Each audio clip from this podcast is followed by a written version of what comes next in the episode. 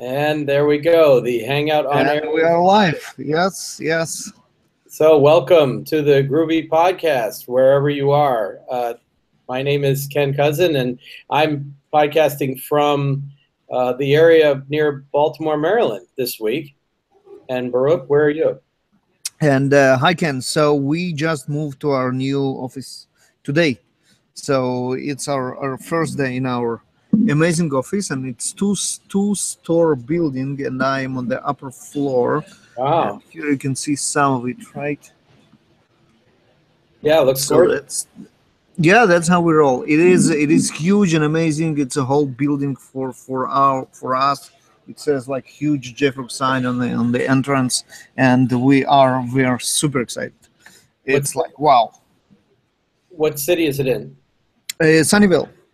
Oh, It's Sunny just yeah, it's just uh, across the Moffett Field, um, where the Google self play self pl- flying planes on on or whatever they do there.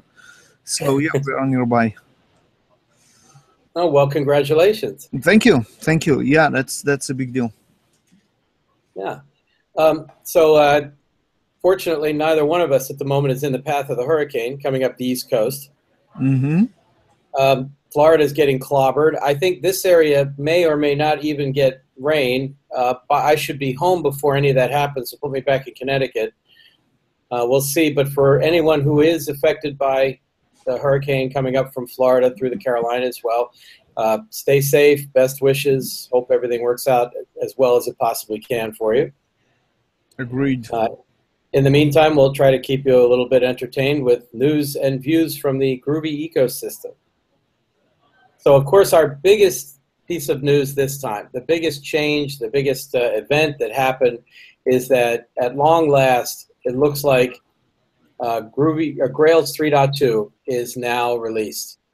And uh, it's, it's a huge three. one. It's a really big one. It could easily be four. Four, but it, it is yes, it's a very big deal. Do you want to comment on anything uh, in it? Yeah. So um, a new, completely new Gorm.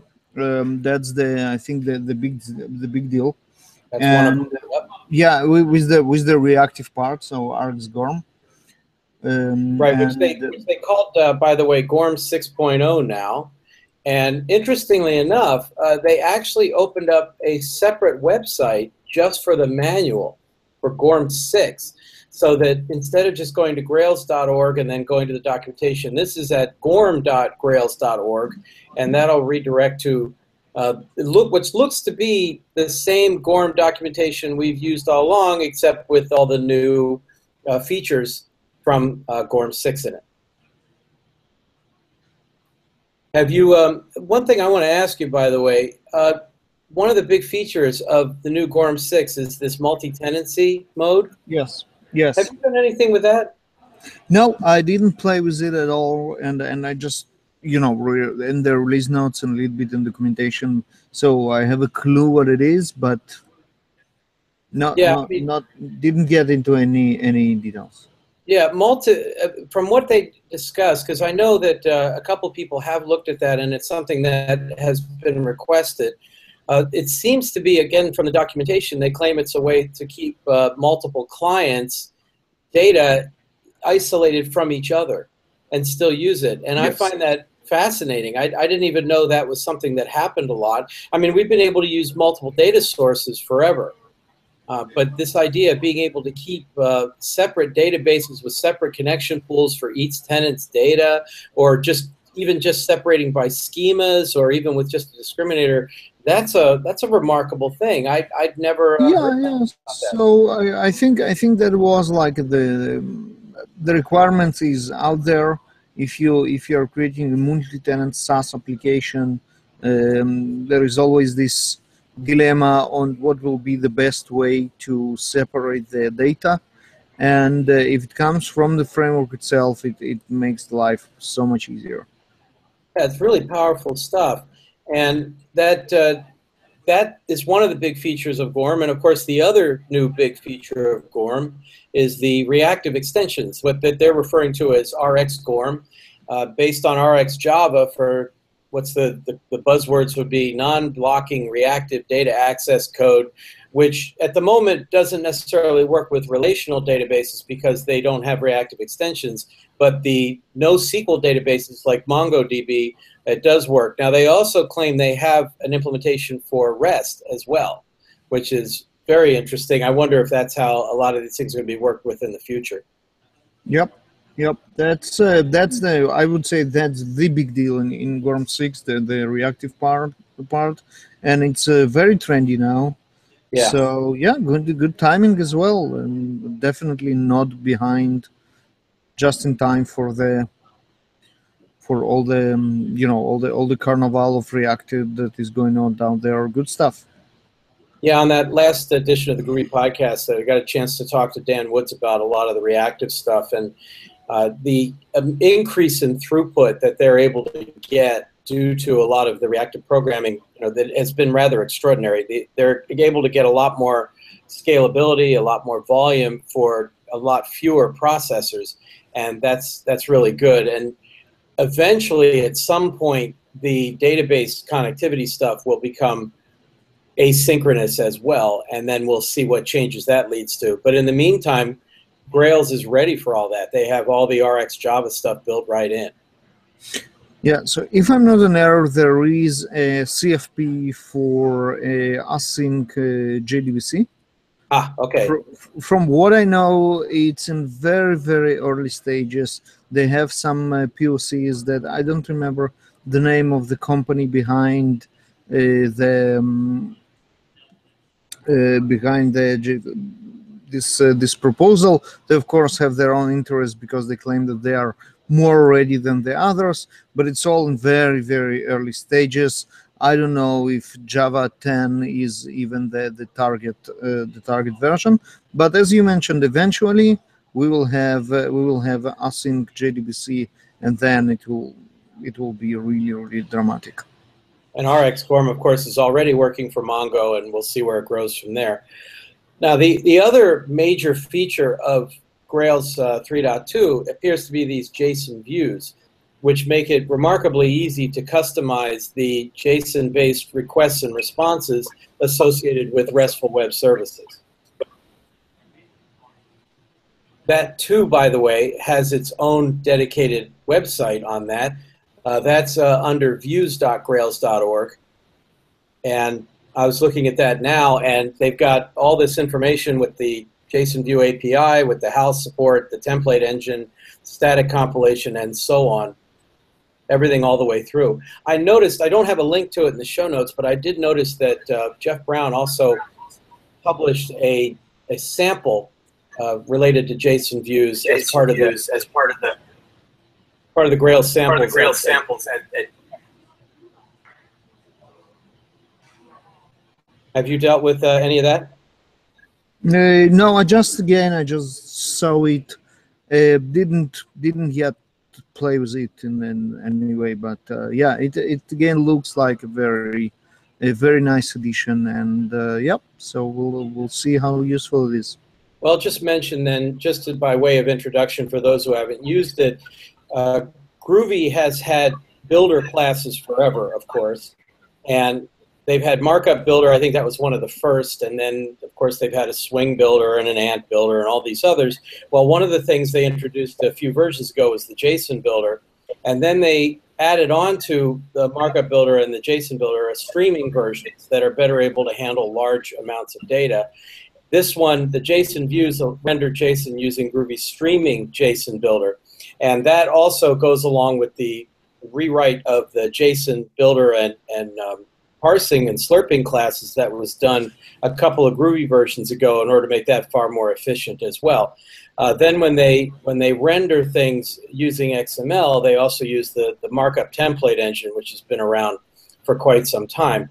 Uh, the only thing I find somewhat amusing about this, or ironic, is that when you write your own view under Grails app views, then they prefer to put the, the format they use is they, they end the file extension with .gson, G-S-O-N. Uh, so that when you make your own view, the example they use calls it hello.gson, and, and they have various other ones. To me, of course, and to most people, I suppose GSON always means uh, Google's JSON processor. Uh, that, of course, isn't necessarily implied here, but it's just funny. I assume that, that they're using it short for Groovy JSON, uh, but it's just ironic that we have the exact same extension that way.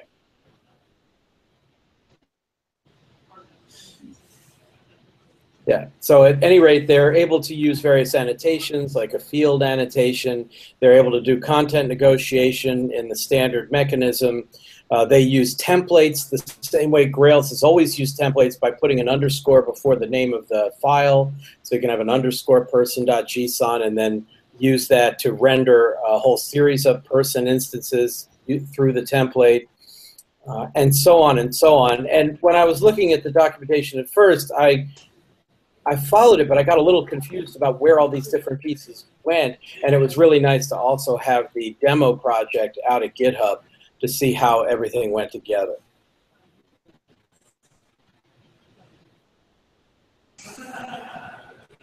I lost you there. You're still you're still available. Well, I will continue on, confident in the fact that Baruch will rejoin. Um, maybe the new building's got some lag in it. Who knows? Uh, or maybe this is these are unexpected side effects of the hurricane. You can always blame everything on that, right? Uh, as we're going. So regarding Grails 3.2, in addition to the addition of the new GORM features in GORM 6 and the the Grails views, uh, the JSON views, then they also have uh, made improvements to the REST scaffolding as well as the Angular JS scaffolding. So there is uh, extra information in the user guide on how to use those plugins, or rather, I should say, profiles, which is a very nice, useful thing because one of the difficulties that had been associated with profiles in the past was that they were effective, but they lacked some documentation, and that's clearly coming around. That's going to be a lot better. Another thing, and this is related to Grails in general, is that they have finished a port, and now the user guide itself is backed by Asciidoctor. And Asciidoctor, of course, is a very popular mechanism. Uh, I've used Asciidoctor for all of my training materials for a while now. Uh, O'Reilly books are written using AsciiDoc, among other technologies. Uh, it's become a, a very popular way to write HTML-based or PDF-based documentation. As I, I, think they have bindings for other types as well, of being able to generate uh, EPUB or MOBI documentation as well. At any rate, Grail's documentation, of course, predated the move to AsciiDoc and Asciidoctor. They preferred to use something I believe they called GDoc. It was something much older, and now they've written scripts to port everything over to the uh, the new Asciidoctor back end. And that means that in addition to having AsciiDoc available, it's also very easy to make modifications to the documentation. I think they even have a link that allows you to do that directly. Pardon me. When you see improvements that should be made to the documentation, you have an opportunity to do that immediately. And that's, that, of course, will encourage additional contributors to get a chance to, uh, to get involved and to help out on some of that stuff. At the moment, I'm still seeing Baruch, but I'm not hearing anything from him. So I'm going to plunge blindly onward, and hopefully he'll be able to uh, kick in when the opportunity arises. We also have our normal list in the show notes, which are hosted at GitHub, uh, link in the, in the documentation, uh, to whatever else is new as well. And another release that came out relatively recently, I think it was about two weeks ago, but since our last news based podcast, was the release of Gradle 3.1. Now, this followed rather quickly on the release of Gradle 3.0. And 3.1 now uh, has a big emphasis on the multi project build feature, the so called composite builds.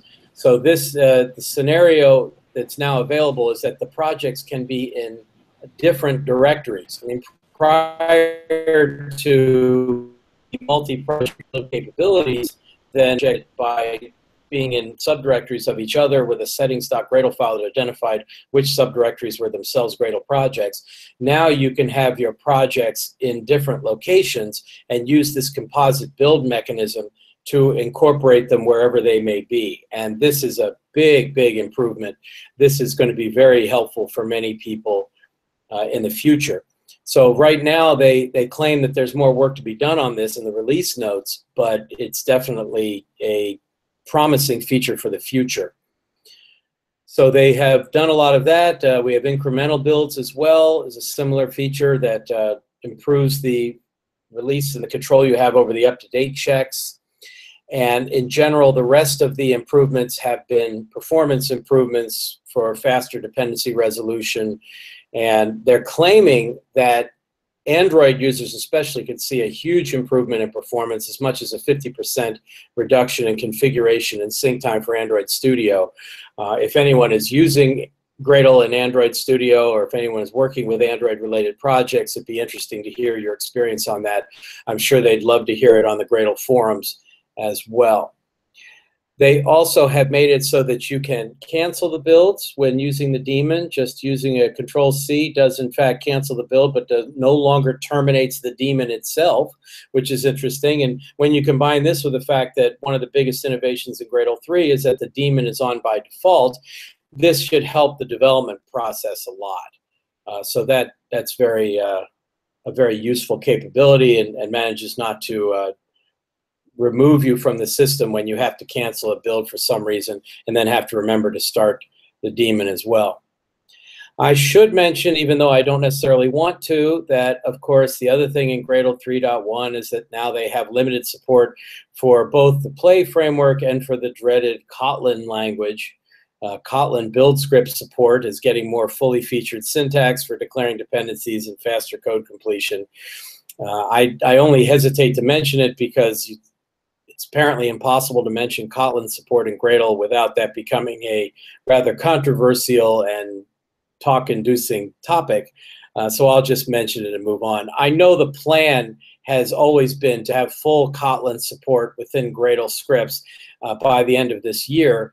It sounds like they're making considerable progress on that uh, goal, and they may, who knows, they may actually make that and may have to uh, have full Kotlin support in the coming year, and inevitably IntelliJ will add support for that within the IDE as well. So at any rate, we have a link to the the uh, release notes in the show notes for for uh, for Gradle 3.1. Feel free to take care of it. Uh, of course, as usual, it is now available under SDK Manager. So you can just do an SDK install Gradle and get the latest version and start trying it right out of the box. Uh, I haven't tried any of the new features, but I have I have satisfied myself that I could run all my old builds with Gradle 3.1 without any kind of a problem there. Uh, everything has been working fine. Now, next on our list, I want to mention that uh, Ratpack has a 1.4.2 release that is a an incremental release, if you will. The idea is that that's largely a, a patch that fixes several issues with the HTTP client and so-called server-sent events. You can take a look at the actual resolved, and there doesn't seem to be a whole lot of them. They did upgrade to Netty 4.1.5 final, and there's a few other issues mentioned in the release notes. I do get the feeling that Ratpack is starting to get more and more attention within the industry, and that's that's got to be a good thing. The 1.4.2 release being actually fairly quiet is a nice thing. It means that the product is becoming more and more stable, and hopefully you will find that interesting and useful in the future. Moving on on releases, one interesting release that has just been uh, announced recently is that Geb, the browser automation tool that is really nice, is now has a 1.0 release candidate version. This is a major jump because for seemingly years, Geb has been in the 0.13 chain, and now they have uh, created a release candidate that's ready to go. Now, they claim that the differences between the 1.0 release candidate 1 version and the 0.13 version is not really all that dramatic. It's mostly bug fixes and improvements and and but they are claiming that now the product is stable enough and, and go ahead and use it. Now I have to say I have used it for quite some time off and on. I'm not really a, a great front end person, and therefore I don't have a, a lot of experience writing tests for front end code, but I have used Geb in the 0.13 chain for a long time, and I've never had a problem with it. Uh, my problems have generally been related to uh, browser drivers and things like that.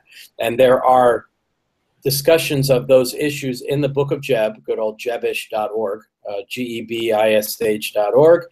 And the announcement was made on the Geb user mailing list, which is, believe it or not, still hosted at a Google group. So we have a link in the show notes to the Google Groups uh, message where that was posted.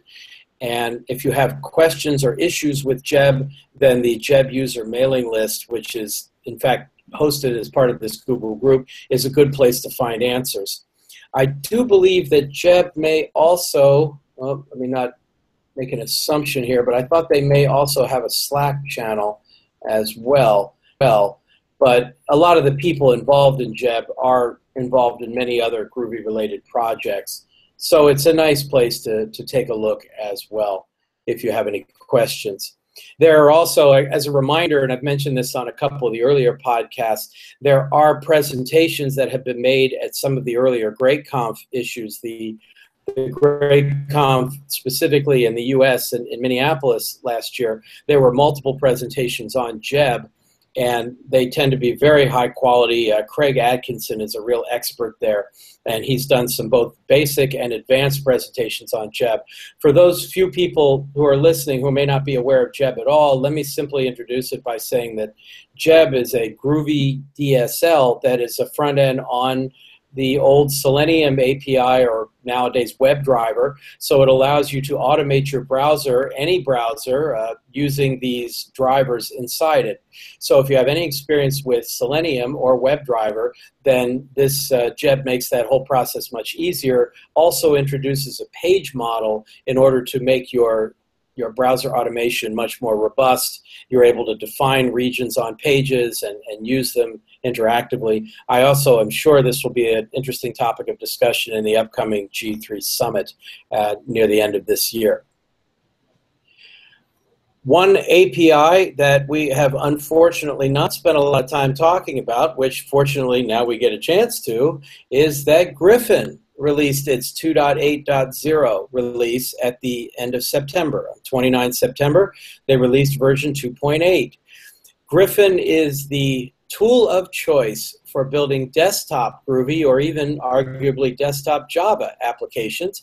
It started off years and years ago as a fork of the Grails API without the GORM features and things like that, mostly just taking advantage of the nice model view controller separation and going from there. By now, it's a quite powerful, mature product that does have that MVC capability within it. It's uh, heavily annotation based with that MVC members, and, and they have uh, plugins for a variety of view layers, including FXML and uh, several others. Uh, Groovy FX, I know, is involved in there as well. And they're currently using, upgrading to use Gradle 3.1 and everything.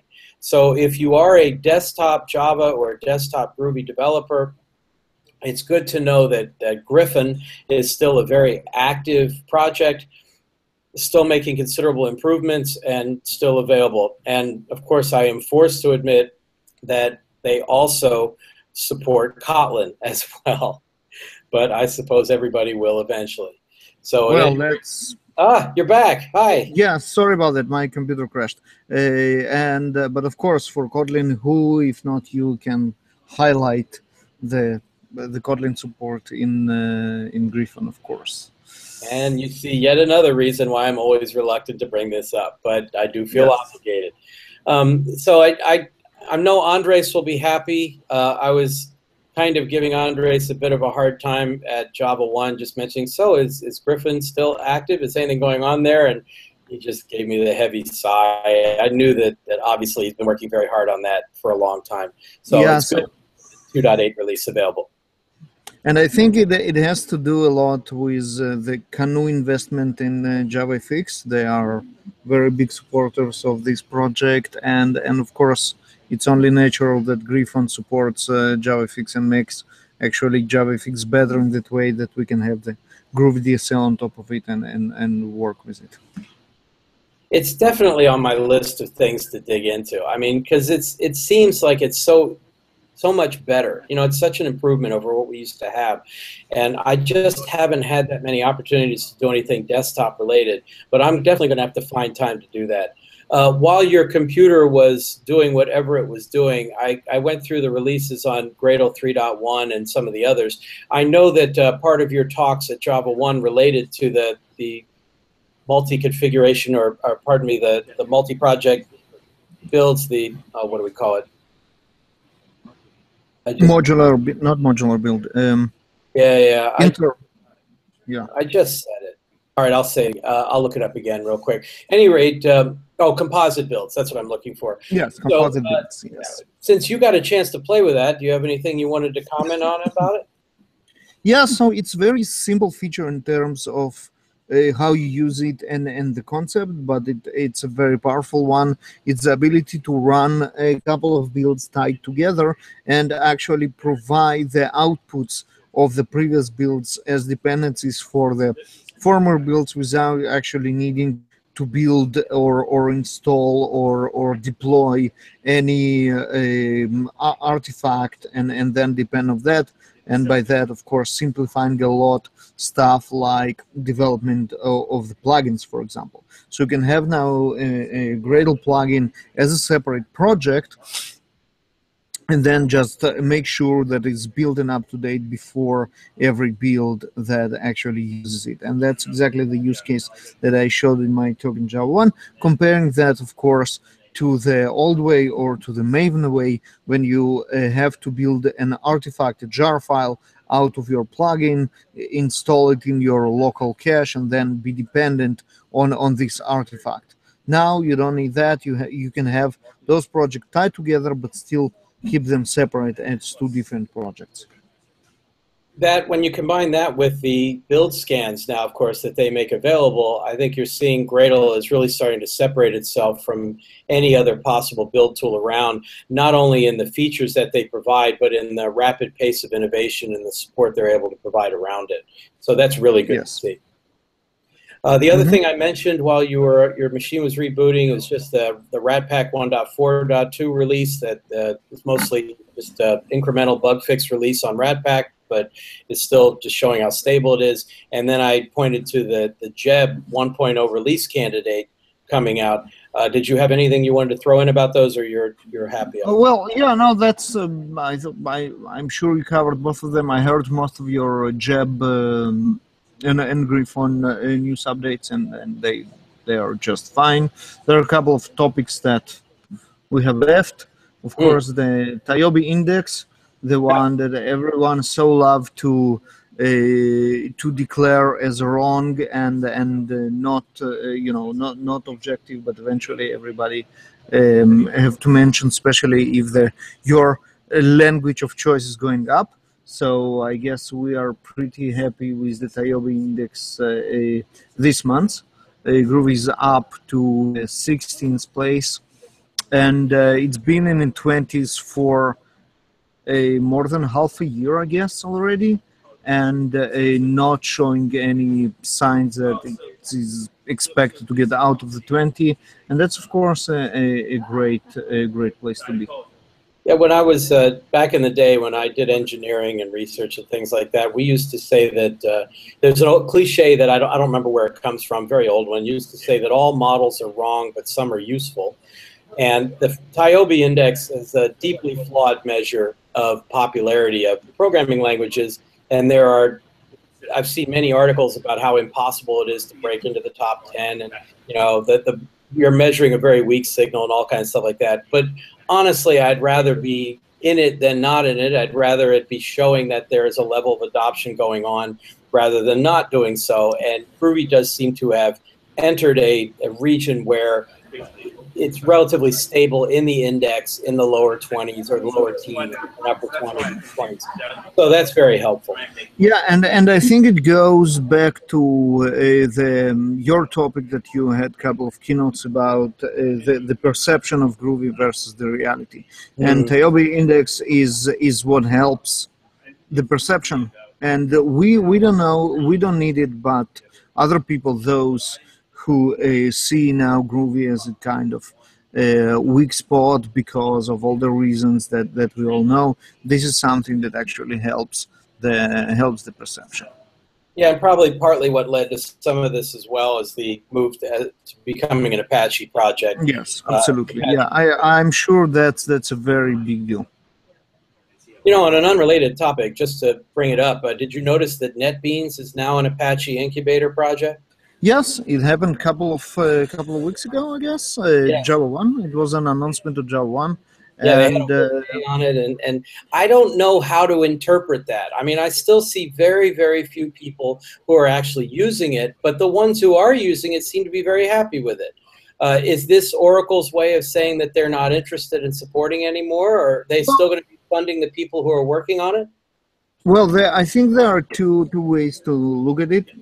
First is uh, yes, we are stop sponsoring and, and go to Apache and make your own living.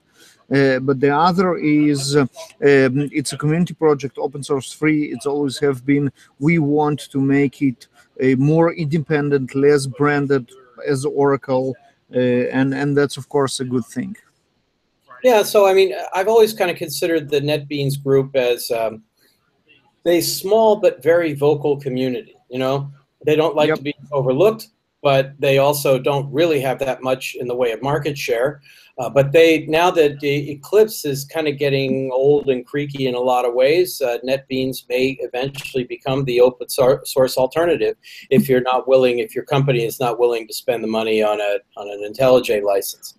Well, IntelliJ IntelliJ Community Edition is is is also very powerful and it's open source, so that will be your other option. Uh, but uh, you know, the more the merrier. Uh, of course, uh, having com- having competition is good, and uh, kind of kind of decl- decline of Eclipse that we see um, is worrying. So having another IDE stepping up to give a fight to IntelliJ, it's a good thing. Yeah, and they've had Groovy support since I think it was like 6.5 or something. So they've had it for years and years now. So that's mm-hmm. helpful. Now, of course, speaking of Groovy related people that are spending their time working on the language itself, uh, I found it fascinating that uh, OCI, who eventually apparently is going to employ everybody in the Groovy community, uh, recently hired Paul King. So Paul King, the, the my personal hero and Groovy committer extraordinaire, is now going to be working on Groovy for OCI uh, when they're focusing on Grails. If I'm not an error, Paul King have the most contributions to Groovy programming language. Uh, that I um, think he was for a while, and then Cedric Champeau passed him. But Cedric oh. was funded to do that, and now Cedric is doing other things in addition to Groovy. So Paul may either reclaim the title, or I think it'll come down to whether he wants it or not.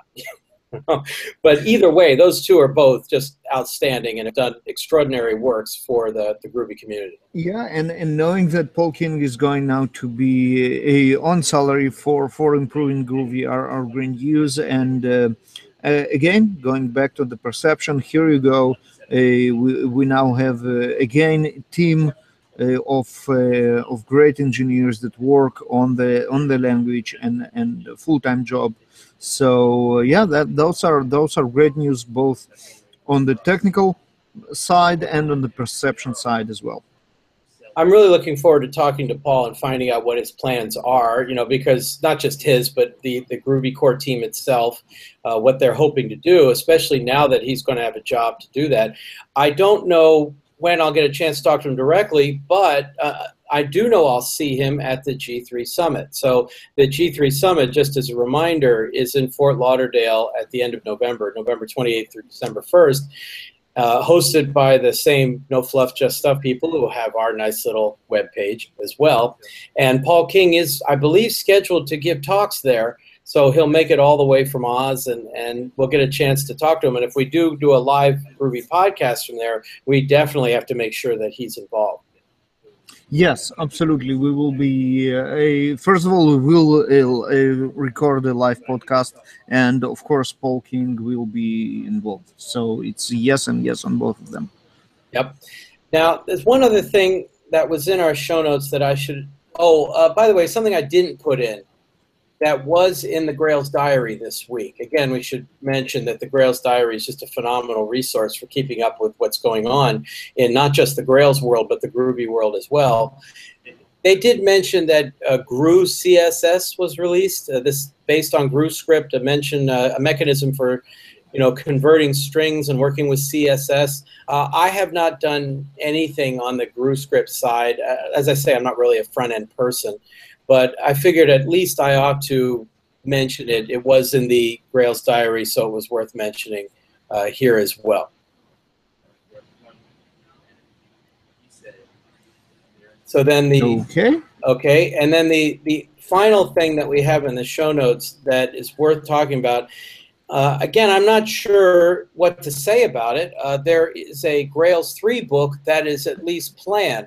Uh, Eric, I'm assuming it's Helgeson, or I, I, don't really know how to pronounce it, uh, H E L G E S O N.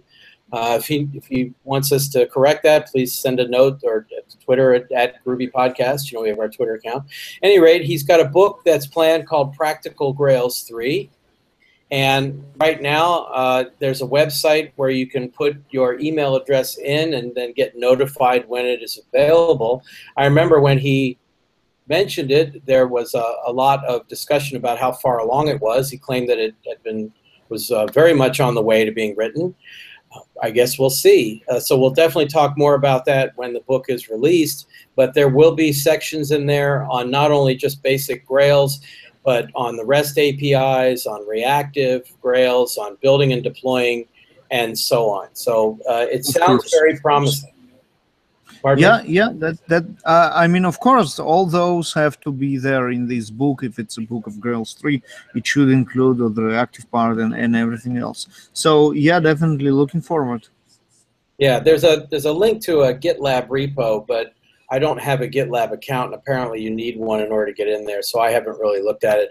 I I don't tend to dig too much into books before they're released anyway, but I uh, I am looking forward to seeing that. You know, uh, I believe it's just going to be an ebook, and we'll see how uh, how that goes. So we certainly wish him the best of luck, and, and yes. hope that, that there's always, a lot of progress always. on this. Absolutely. Um, in terms of conferences, we should mention I think the call for proposals for papers is still available for a GR8Conf in India, which will be in New Delhi in, in January. And I think also Europe at least. I don't know about US, but uh, GR8Conf mm-hmm. Europe next year, summer next year, already have the CFP open. So right. that's yeah. Right, so submit, submit early, submit often, and uh, yeah. Yeah, and again, just generally, uh, we want to thank No Fluff Just Stuff for the website hosting and also the opportunity to give Groovy related talks on the tour there. Uh, the Grails Diary I already mentioned is a great source of information, and the Groovy Calamari is hit, I believe, what is it, their 50th issue or something like that. Uh, Sergio Del Amo does a lot of work with uh, Groovy Calamari. I think he, his latest edition was focused entirely on the Gorm 6 changes. And uh, good, he, he always uh, has some focus to the issues, and they, they point to links where people have spent a lot of time working out the details. So that's yes. very helpful also. Anything else uh, you wanted to mention? Where, where are you going to be next? No, so I'm off now to the airport in a couple of minutes, uh, just packing and, and, and leaving to DevOps Days Boise. Um, next uh, week, um, I have two great conferences, one in Russia, the other is in Ukraine. I will see Andres in uh, St. Petersburg, and I'll see a bunch of Sprint guys, Jochen and, and all the team in, in Kiev. We're going to do the Groovy Puzzlers in St. Petersburg, um, uh, and uh, it will be a lot of fun.